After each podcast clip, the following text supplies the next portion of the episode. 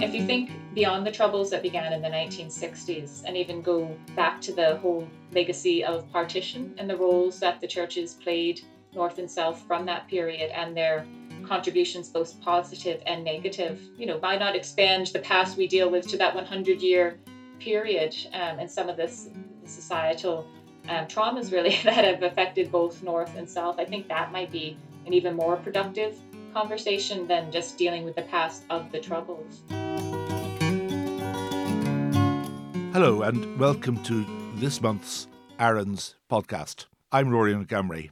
Our topic this month is religion and the public sphere uh, in Ireland, and specifically religion in a post Brexit Ireland. I'm very glad that we're joined today by Gladys Ganiel, who's reader at the School of Social Sciences, Education and Social Work in Queen's University Belfast and associated with the Mitchell Institute.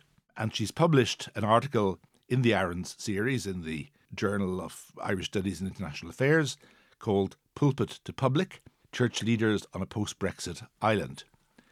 And also published um, in the same place is a comment on Gladys's article um, by Philip McDonagh. Uh, Philip is a former Irish diplomat and former colleague of mine, therefore. He's currently the um, director of the Centre for Religion, Human Values and International Relations at Dublin City University. He's an adjunct professor there. And in his very distinguished diplomatic career, he was ambassador in a range of places, um, particularly relevant, I suppose, for today's purposes, uh, ambassador to the Holy See, uh, and also um, involved in the peace process in the embassy in London in the 1990s. So maybe, Gladys, we could begin with, with you. In the article, what were the main issues you were seeking to uh, address and explore? Well, I was really exploring the church leaders' contributions to public debates about what a post Brexit Ireland would look like. And I argued that um, really they've made two contributions. And the first is that the way they've spoken about Brexit has been to always link it with issues of reconciliation and dealing with the past. So you could almost say what they've done is they've brought debates about the past into the future of the island, really just reminding us that we can't move on without addressing the past. And then the other main contribution that I say they have made is organizing facilitated dialogues around these issues. And the groups that are examined in the article, there are specific examples of how they have done that. Well, thank you. I mean, obviously, the churches, North and South, Protestant and Catholic and, and other, they're less influential probably in, in, in the public realm than they were. Um, what would you say, I mean, is the current state um, of the churches, and in particular their role in relation to, to public issues uh, as we live in an increasingly secularized world. Yeah, there's no doubt that the public influence of the churches is declining. And it's declined for a number of reasons. General processes of secularization, which are common across uh, Europe and the Western world, been affected by that. And also by the church's failures to address, address their own uh, past failures, I think, as well. When social scientists think about secularization, they usually try to measure it in three main ways. So, one would be to look at the way religion has separated from politics. Um, and you can see very clear examples of how that has happened um, in the last 100 years on the island of Ireland. Um, they also look at religion's decline in public influence, um, so the effect religion might have on people's um, social morals, um, etc. Et Again, huge declines in that across both parts of the island. And then social scientists would also look at declines in religious practice and church attendance or mass attendance. This is always uh, the big indicator here. And it can be quite uh, instructive, I suppose, to throw out the figures from that just to remind people. So, say 1972, more than 90% of people in the Republic of Ireland are going to Mass or going to church on a weekly basis. And by the mid 90s, that's down to around 65% by um, 2016, about 35% are going weekly, and it's even lower um, now as we're into 2021, um, probably into the below 30% now on a, on a weekly or monthly basis. Even in Northern Ireland, you have similar um, figures as, of decline as well. You know, Catholics in the 1960s are going to mass weekly 95% of the time. 1998, that's down to 81%, and now they're about 46% monthly um, and the Protestants in the north In the 1960s, 45% are going weekly. 1998, that's down to 52% monthly, and now they're sitting at about 46% monthly as well. So a similar rate of attendance uh, between Catholics and Protestants in the north. So you can see those the big declines in church going as well as that loss of influence on politics and influence on society and the wider culture. Uh, the rate of decline, um, though, from the figures you've given, has been perhaps even steeper um, in the Catholic Church than in the Protestant churches. Yeah, it's it's quite stunning. Uh, Crawford Gribben has described in the Republic as a sort of sudden onset secularization that started happening in the the 1990s, kind of a falling off a cliff, um, really, in terms of the way mass attendance has fallen away. And even in the north, um, where mass attendance is still higher amongst Catholics, there has been a, a very a much bigger drop in attendance amongst Catholics than amongst Protestants, albeit starting from a higher base. And again, there's lots of reasons for this, but I mean, the elephant in the room around this is the Catholic Church's response to the abuse crisis. Really, I think that is a, an important factor. Uh, Philip, um, what, what's your take on the uh, secularization trend in, in both jurisdictions? I think it's accompanied by uh, other trends. Um, trends in politics, for example, where we we talk now of a loss of trust, or where in in the United States there are concerns about a split in society into separate epistemic tribes, or where the President of the European Commission, in her last State of the Union address, stressed the need for the European Union to have a soul, which is language uh, going back to Schuman and Delors. So I think on the positive side of the equation, there's a greater mutual literacy uh, emerging between religious actors and public authorities. Last week, I chaired a panel at the European Union's Fundamental Rights Forum with the participation of the General Secretary of the Irish Council of Churches and others um, with connections to religious communities on the island. And the strong sense was that their voice was needed and is needed. Um, on the one hand, the religions are beginning to understand the way in which they should find their voice in the public square, not to have the last word, but to be present, um, and also to be humble about the past in many respects. But also, governments, public authorities, European institutions are beginning to understand that politics doesn't create the values on which society rests. It responds to the values, it nurtures the values, but there's something else going on in any society. Um, and that's where I think the role of, of religious communities and of the churches can now grow again. And in your comment, you also make the point that, of course, um, what one might call, um, you, you know, cherished secular values or, or beliefs about society and politics are also under threat. Well, yes, that's that's the point of the centre that has been created in DCU, where I'm the founding director. The Taoiseach launched the centre in April, and he made some very um, interesting comments along the lines that I've just been trying to set out. For one thing, he spoke of the need to understand better the concepts um, which will govern multi stakeholder dialogue involving religious actors. And he, the Taoiseach also spoke of the need to interpret our high level values again for the new existential challenges we face. We know that when we were involved in the peace process, we were acting in the perspective of high level values.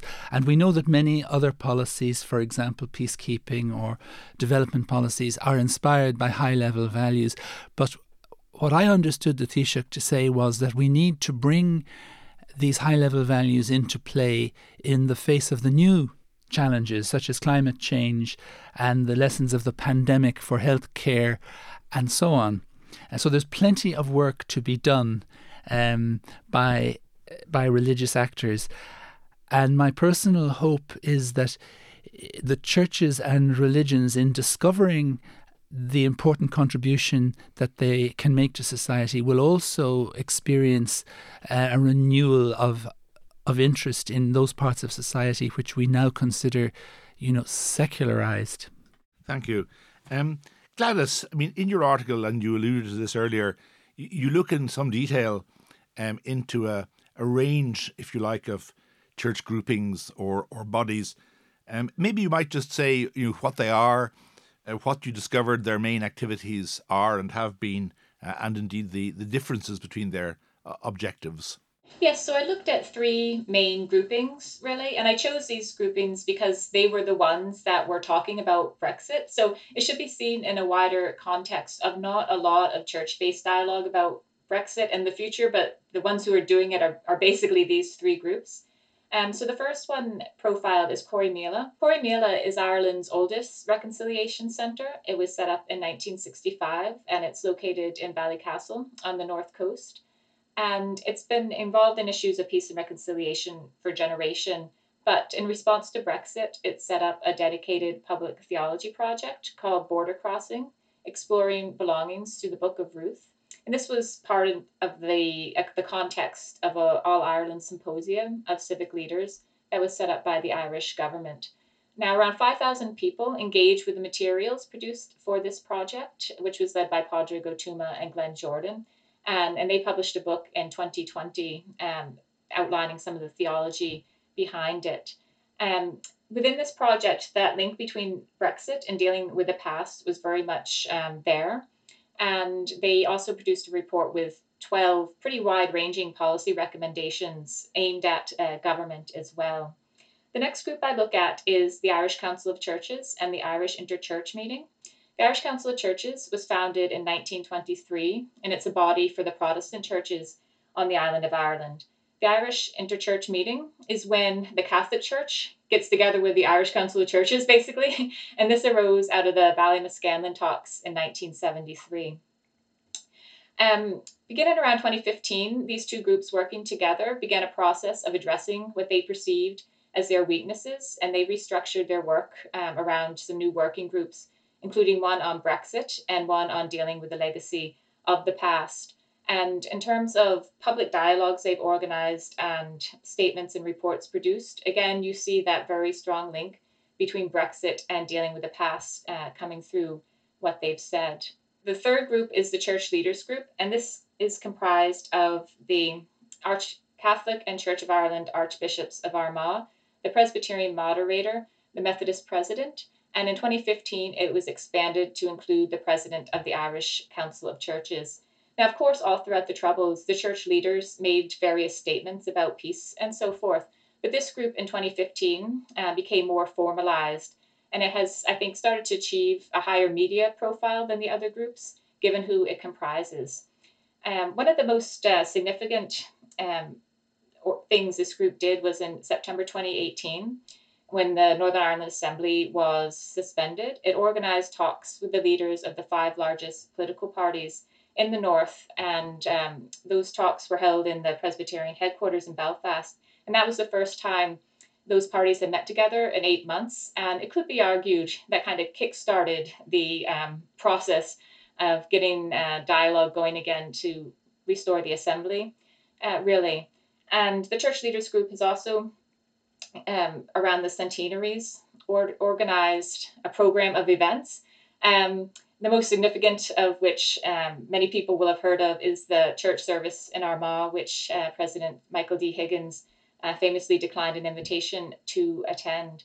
And that followed on from um, their St. Patrick's Day statement, which included a confession in it for the church's failures um, for not, um, I suppose, doing enough to contribute to peace, reconciliation, and so forth, as well as the church's role in promoting division and violence. And that, that confession, um, in my judgment, is probably the most comprehensive apology that the churches at that level have ever made for their role in promoting division and violence on the island.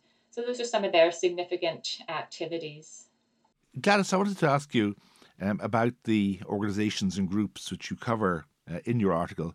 I mean, maybe you could let us know what are their main activities? What are the differences between them in terms of their focus? Uh, and to what extent is there cooperation between them? I'm aware that uh, the head of the Irish Council of Churches is now a member of the church leaders group, for example. But uh, it would be helpful to get a sense of, of how they all fit together. There's a lot of overlap and interaction between the groups, so they're almost like a network or an ecosystem, I suppose. Um, you could argue um, in terms of the people involved in the relationships that have been built there. Um, Corrymeela perhaps stands a bit apart because it is that dedicated reconciliation center. Um, but certainly the relationship between ICC, IICM, and the Church Leaders Group um, is, is quite significant. I think the Church Leaders Group, um, you know, given the the authority of the figures involved from the various denominations, maybe commands more attention and um, perhaps has more of a public flat, pat, platform than the national level ecumenical organizations whose actions are probably only followed or known by a few people who are um, you know quite interested in interchurch work which is um, a minority i suppose amongst much of the, the general public. And going on to brexit uh, itself now you already said gladys that the churches have framed the response to Brexit, uh, you know, in a in a wider context, and of course, obviously, uh, given um, presumably, especially in the Protestant churches, that um, a lot of um, you know the faithful uh, would have voted in different ways, or there would have been differences between Remain and, and Leave very clearly. Um, but would you like to say a little bit more about um, about that Brexit response? Well, I suppose the Brexit response, you know, it's quite measured in many ways. You know, there's uh, an effort not to take a position on leave or remain, really, particularly um, on the part of the church leaders and the ICC, IICM. So the the main aspect, I suppose, of their work has been to try to promote understanding, dialogue, I, I suppose, a humanization of the polarized uh, positions on Brexit and reminding us of the dangers of that polarization. So that's where the the link back to the past and the need to deal with the past comes in. You know, in some ways, Brexit forces us to think about the future differently. And how can we think about creating a vision for the future unless there is, you know, some effort to confront the past and redeem the past as well. So um, there's also this aspect of trying to focus the debate around the common good, and this would be language that the church leaders uh, use publicly, and also um, in terms of meetings with policy policymakers and politicians, trying to bring um, discourse back uh, to the common good and um, to promote discourse that is, I suppose, respectful um, and and measured. You know, a lot of political debate these these days is quite polarized and it's an attempt to say well we don't need to have a polarized debate about the future. Can we think of it in terms of the common good rather than in the zero sum terms um, of the past as well? Philip uh, on on brexit which obviously has thrown a very large rock uh, into a previously comparatively still pond um, what's your own sense about the church's um, positioning uh, in regard to the controversies which have uh, grown up I think Gladys has made the fundamental point that the churches are keeping an eye on the big picture. Uh, I think in Gladys's article, she links Brexit and climate change in one particular sentence. Now, the big picture for me is defined at the moment by the most recent report of the UN Secretary General, which was published in September called Our Common Agenda. And he basically says that the global community is facing either breakthrough or breakdown. There are dangerous tendencies towards the closing off of avenues of dialogue. So, against that background, um, the role of the churches and of the religions is to do everything possible to be part of the solution. And I think the s- step one in this process is what I said before. It's mutual literacy, it's religious actors and the public authorities understanding one another and understanding their different responsibilities. But step two has to be the establishment of frameworks of engagement in which uh, we can enter into the, the most existential challenges, the grand challenges of our time, in sufficient depth and on the basis of personal relationships. The church leaders have emphasized that the initiative in creating um, the resource of friendship in society can come from the churches or from other actors in civil society. Leadership in this area can take many different forms. So there's a lot to be said, but I think the key is to move from mutual literacy to the right frameworks of engagement. And as Gladys has said, that depends on understanding the big picture. And I might mention in that context the work of my centre because we have a partnership which is on our website and it's all well known with the Irish Council of Churches and the Irish Interchurch meeting and we're now bringing in other faith communities as well in order to explore two main themes. The first is um, the well being concept, which the governments, north and south, are committed to developing. You know, indicators for um, society other than GDP. And secondly, the European question. You know, what should um, the churches and religions say about Europe today. We're having a conference at DCU in early December on the conference on the future of Europe, at which the participants will be nominated mostly by the churches. Um, and in that connection, we're very mindful that the European Union must also focus on relations with neighbours. Um, uh, it's not just about the EU 27 in the longer run. So um, we're working in a pragmatic way with the churches to try to find these new avenues or frameworks in order to to make the voice of of the churches more clear in the public in the public sphere. Gladys, uh, leaving aside for the moment the current controversy over centenaries, uh, which we'll come back to uh, towards the end of our conversation, um, how would you assess the overall public um, impact uh, of this work that you've uh, described, uh, and indeed the political impact you mentioned earlier, uh, the uh, the possible role of the church leaders in kickstarting discussions on the restoration of the institutions, but have they made a difference? And maybe you might talk specifically um, about the extent to which uh, those who actually are practicing Christians are aware of um, and supportive of uh, the work by their leaders and representatives. Yes, um, and I think to answer that, I'd like to go back to, to something Philip was talking about, you know, when he was mentioning the need to have frameworks for engagement um, with the churches. I think it's important to say in answering this question that the churches, the church leaders now, they don't expect a privileged place um, in society or with politics. You know, they they want to place it a table, but they're not making a case for themselves to be um, the ultimate authority, as it were. So I think that's an important piece of this context and their ability to make a difference. Now, it's very hard to measure this um, empirically. I mean, you can look at things um, like I do in the article in terms of, you know, when the church leaders meet with the um, politicians, what do they talk about? Um, you could say, well, does did they did they help get the Northern Ireland Assembly back up? Um, have they influence pol- politicians' discourses. You know, you can't really draw a direct line between these things. You can, I suppose, co- point out correlations, but you can't make a strong claim um, for causation. So that's that's quite a different, difficult thing. Um, and I think also we need to get into this conversation. You know, the idea the churches they don't expect privilege anymore, but they are also struggling a bit with legitimacy you know, in terms of the wider public sphere.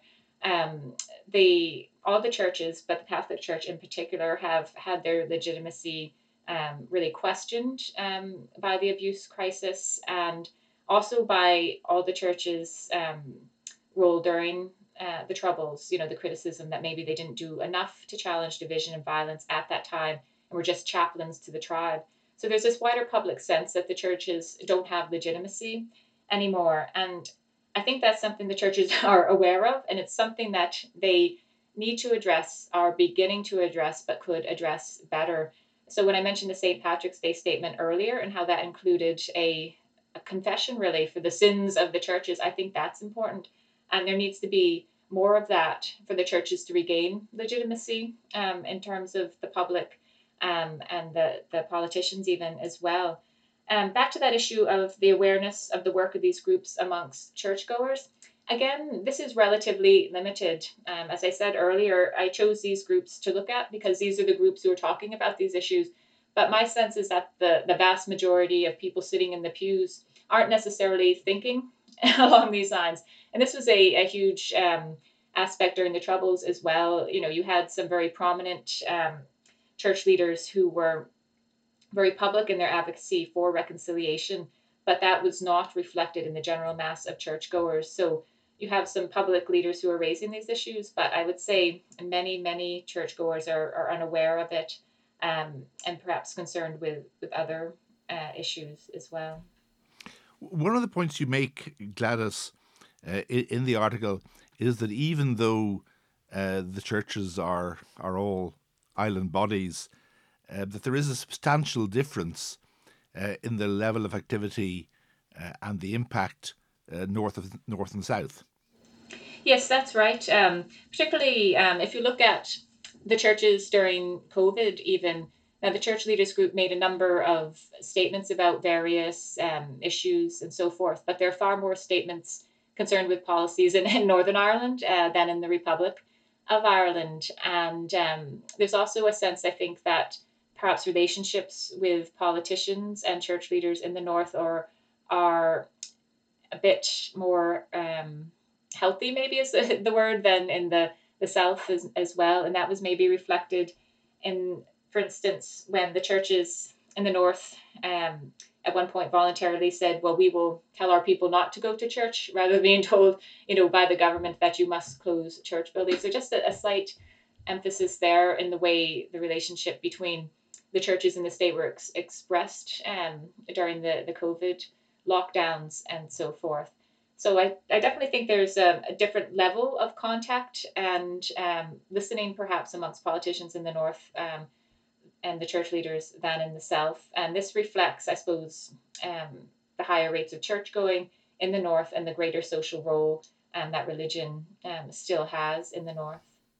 And I suppose also the, the conflict in Northern Ireland and the divisions between communities have, have also, I suppose, uh, established maybe a, a sort of a more urgent uh, agenda for their intervention?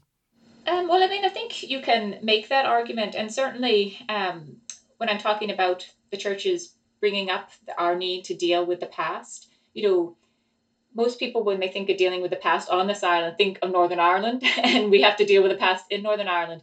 But I actually think, you know, that may be one reason why there has been a greater focus on the North. But I think a more effective focus would be to frame dealing with the past in terms of an all island um, agenda, really. And I think this is something the church leaders could be quite well placed to do. If you think beyond the troubles that began in the 1960s and even go back to the whole legacy of partition and the roles that the churches played north and south from that period and their contributions both positive and negative you know why not expand the past we deal with to that 100 year period um, and some of this the societal um, traumas really that have affected both North and South. I think that might be an even more productive conversation than just dealing with the past of the troubles. It's impossible, of course, not to think about uh, the controversy regarding the um, marking of the centenaries of partition and of the establishment of Northern Ireland.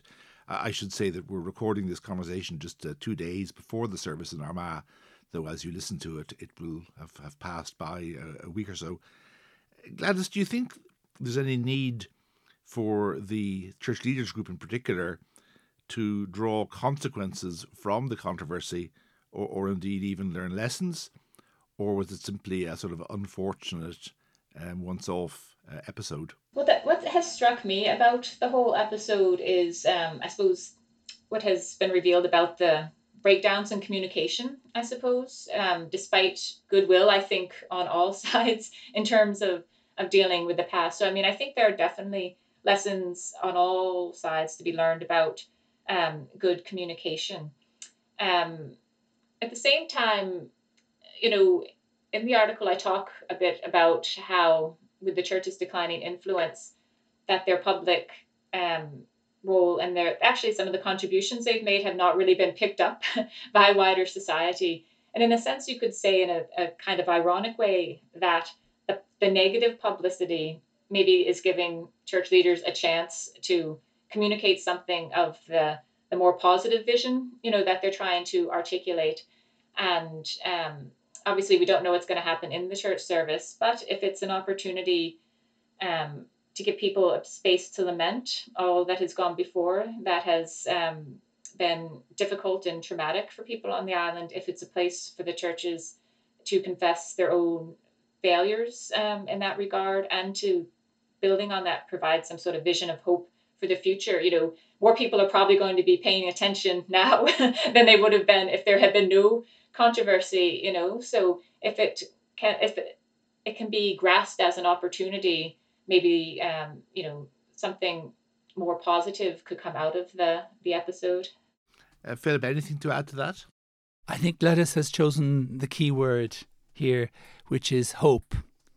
Uh, I think the world has a huge need of hope, and you don't find hope in a laboratory. You know, hope is upright action for the sake of a future we don't see. You know, Abraham lives in a tent in the desert for the sake of a very remote future. Um, and I think that we're now at a stage in culture, in in every part of the world, in which there are big changes happening. And I'll just mention two of them, if I might.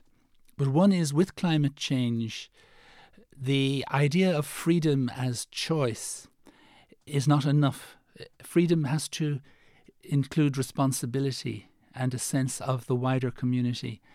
Um, and with that growing awareness, which I think the younger generation very strongly feels, there's a sense about rights and dignity um, a sense that it's not just about the individual, but it's about the quality of relationships in society. Human dignity includes not just many individual rights, but the right to a social environment and indeed to an environment, to bring in the climate change issue again, um, which governments have to work together to bring about. So, with this transition underway in our culture, um, there's more need than ever for actors who are capable of going back to first principles, who are capable of understanding the fundamental structural question which you face, whether you follow Confucius or whether you're um, a follower of Buddhism or Christianity or any other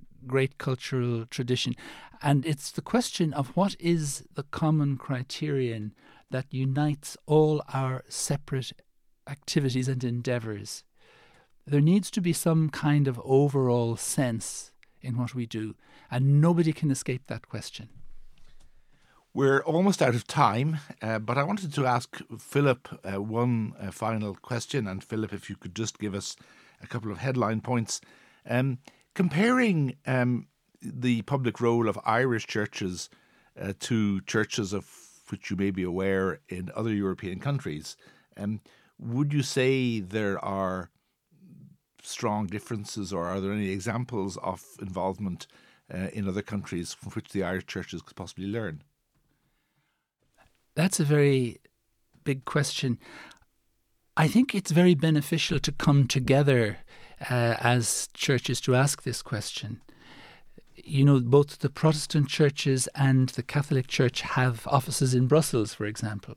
Um, and then there are um, other groups which bring together churches from across the wider Europe.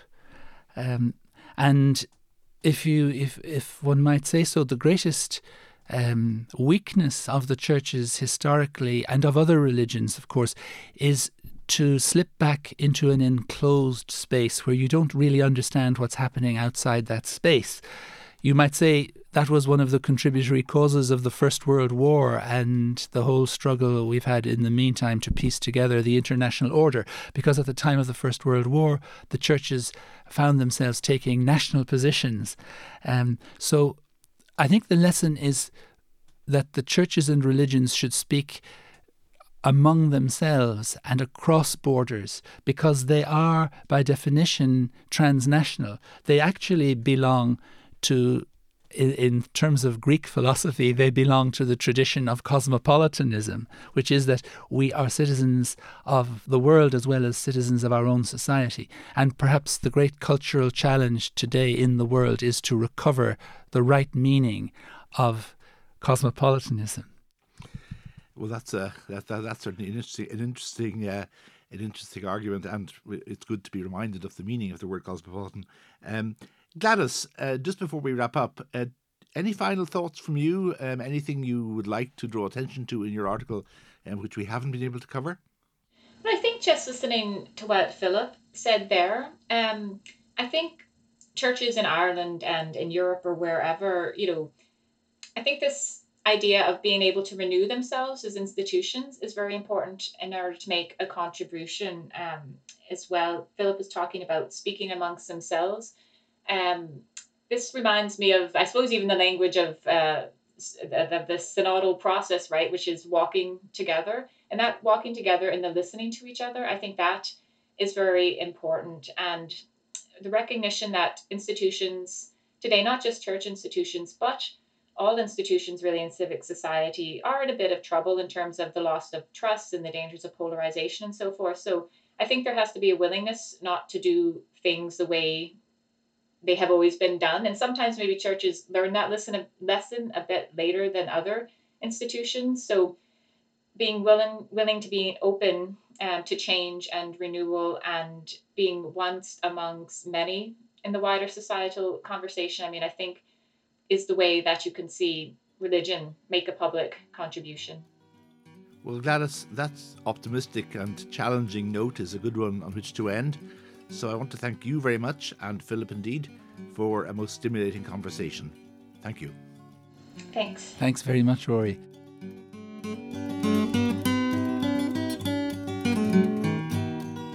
ARINS. it's a joint project of the Royal Irish Academy the premier All Ireland Scholarly Institution, and the Keough-Naughton Institute for Irish Studies at the University of Notre Dame's Keough School of Global Affairs.